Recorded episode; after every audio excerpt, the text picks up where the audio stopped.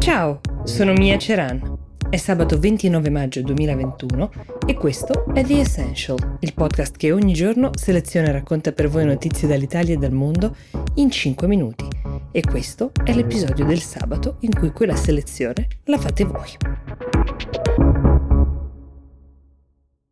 Tra coloro che ci hanno scritto questa settimana raccolgo lo spunto di Federica Tebaldini che ci ha posto un quesito legittimo e anche molto interessante. Com'è possibile che il Giappone, paese che dovrebbe ospitare le prossime Olimpiadi a brevissimo, abbia una delle percentuali di vaccinati più basse tra quelle dei paesi eh, più ricchi al mondo. Partiamo dal dato, siamo attualmente intorno al 6% della popolazione che ha ricevuto almeno una dose su un totale di 126 milioni di abitanti, per intenderci.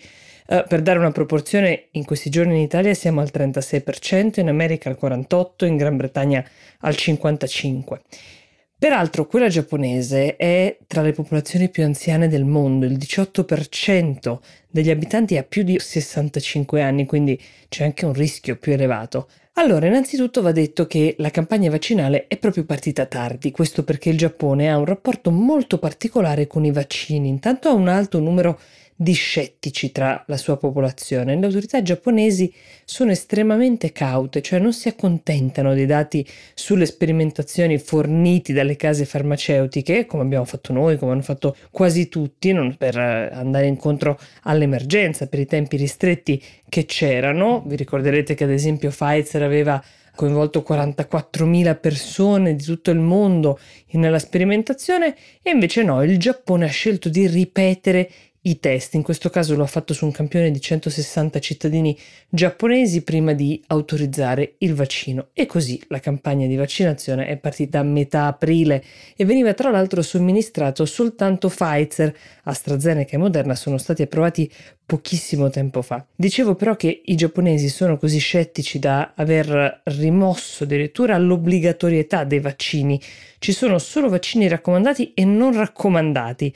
Nel 1992 addirittura un tribunale ha ritenuto il governo giapponese responsabile per eventuali reazioni avverse ad effetti collaterali di diversi vaccini, quindi capite che questo limita tantissimo il margine di manovra dei governi sulla comunicazione soprattutto che è chiave per portare le persone a vaccinarsi. Fatto sta che adesso il Giappone, che lo ricordiamo, ha prorogato lo stato di emergenza fino al 20 di giugno, ha creato delle enormi strutture dove l'esercito coordina le vaccinazioni, sperando di raggiungere dei risultati utili per l'inizio delle Olimpiadi che sono previste a fine luglio e che però incontrano lo scetticismo della gran parte della popolazione, l'80% dei cittadini giapponesi pensa che non sia una buona idea far arrivare 80.000 atleti da tutto il mondo per poi uh, discutere su quanti spettatori possano vedere le gare, quanti no, se farle a porte chiuse.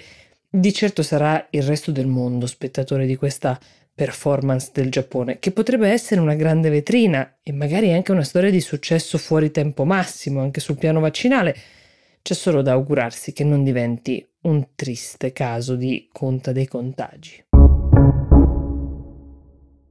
Altro tema interessante e difficilissimo da riassumere in una manciata di minuti, ma ci proviamo, è quello proposto da Francesco Moriconi che ci chiede qualche spiegazione in più in merito al tema del porto d'armi in America, perché sono giunte negli ultimi giorni delle notizie che sembrano uh, contrastanti. La prima è legata alle dichiarazioni di Joe Biden in seguito alla sparatoria di San José in California.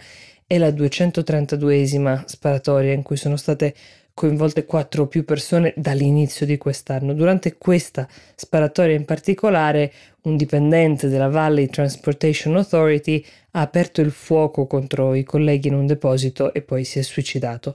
La parola chiave usata da Biden in un lungo post su Facebook è stata enough, basta, rivolgendosi al Congresso ha chiesto un'azione tempestiva per proteggere i propri cittadini inclusa la maggior parte dei possessori di armi da fuoco. A far concludere questa epidemia di violenza negli Stati Uniti, questo è l'obiettivo diciamo che si auspica Biden, però in quell'inciso, quella maggior parte dei possessori di armi da fuoco, sta la chiave che spiega l'attaccamento degli americani e dell'elettorato americano a quel diritto sancito dal secondo emendamento e anche l'enorme potere dell'NRA, la National Rifle Association, la lobby delle armi come la sentiamo chiamare spesso. Questo spiega come coesistano nelle ultime settimane la notizia di un bambino di tre anni che uccide il fratellino di otto mesi sparando con una pistola lasciata in casa incustodita dagli adulti e quella che nello stesso Stato, il Texas,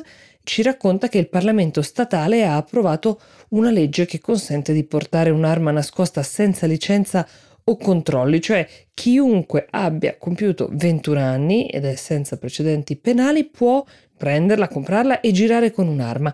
Per alcuni tipi di armi restano previsti dei controlli speciali, ma di fatto qui si sta parlando di un importante allargamento delle maglie. Ricordiamo che ogni Stato, come ci racconta la storia del Texas con il suo milione e mezzo di detentori di armi da fuoco, ha una grande autonomia nel decidere come regolamentare il tutto e come persino il Presidente degli Stati Uniti, di fronte all'ennesima sparatoria, pesi le parole per non urtare coloro che ritengono il porto d'armi un diritto inalienabile. C'erano ovviamente tanti temi che ci avete proposto e che ci sarebbe piaciuto includere. Il tempo purtroppo è tiranno, quindi ci riproveremo più avanti o magari in altri spazi di Will. Continuate a seguirci. Grazie di averci scritto, continuate a scriverci. Prima di lasciarvi vi ricordo che oggi trovate un nuovo episodio di Actually pronto da gustare nel weekend si parla di sostenibilità della moda e soprattutto della necessità di avere un po' più di contezza di quello di cui si parla quando si approccia a questo tema. Vale ovviamente per tutti quanti i temi. protagonista è Iris Scrami di Renoon. Io vi auguro buon ascolto e buon weekend e vi do appuntamento a lunedì.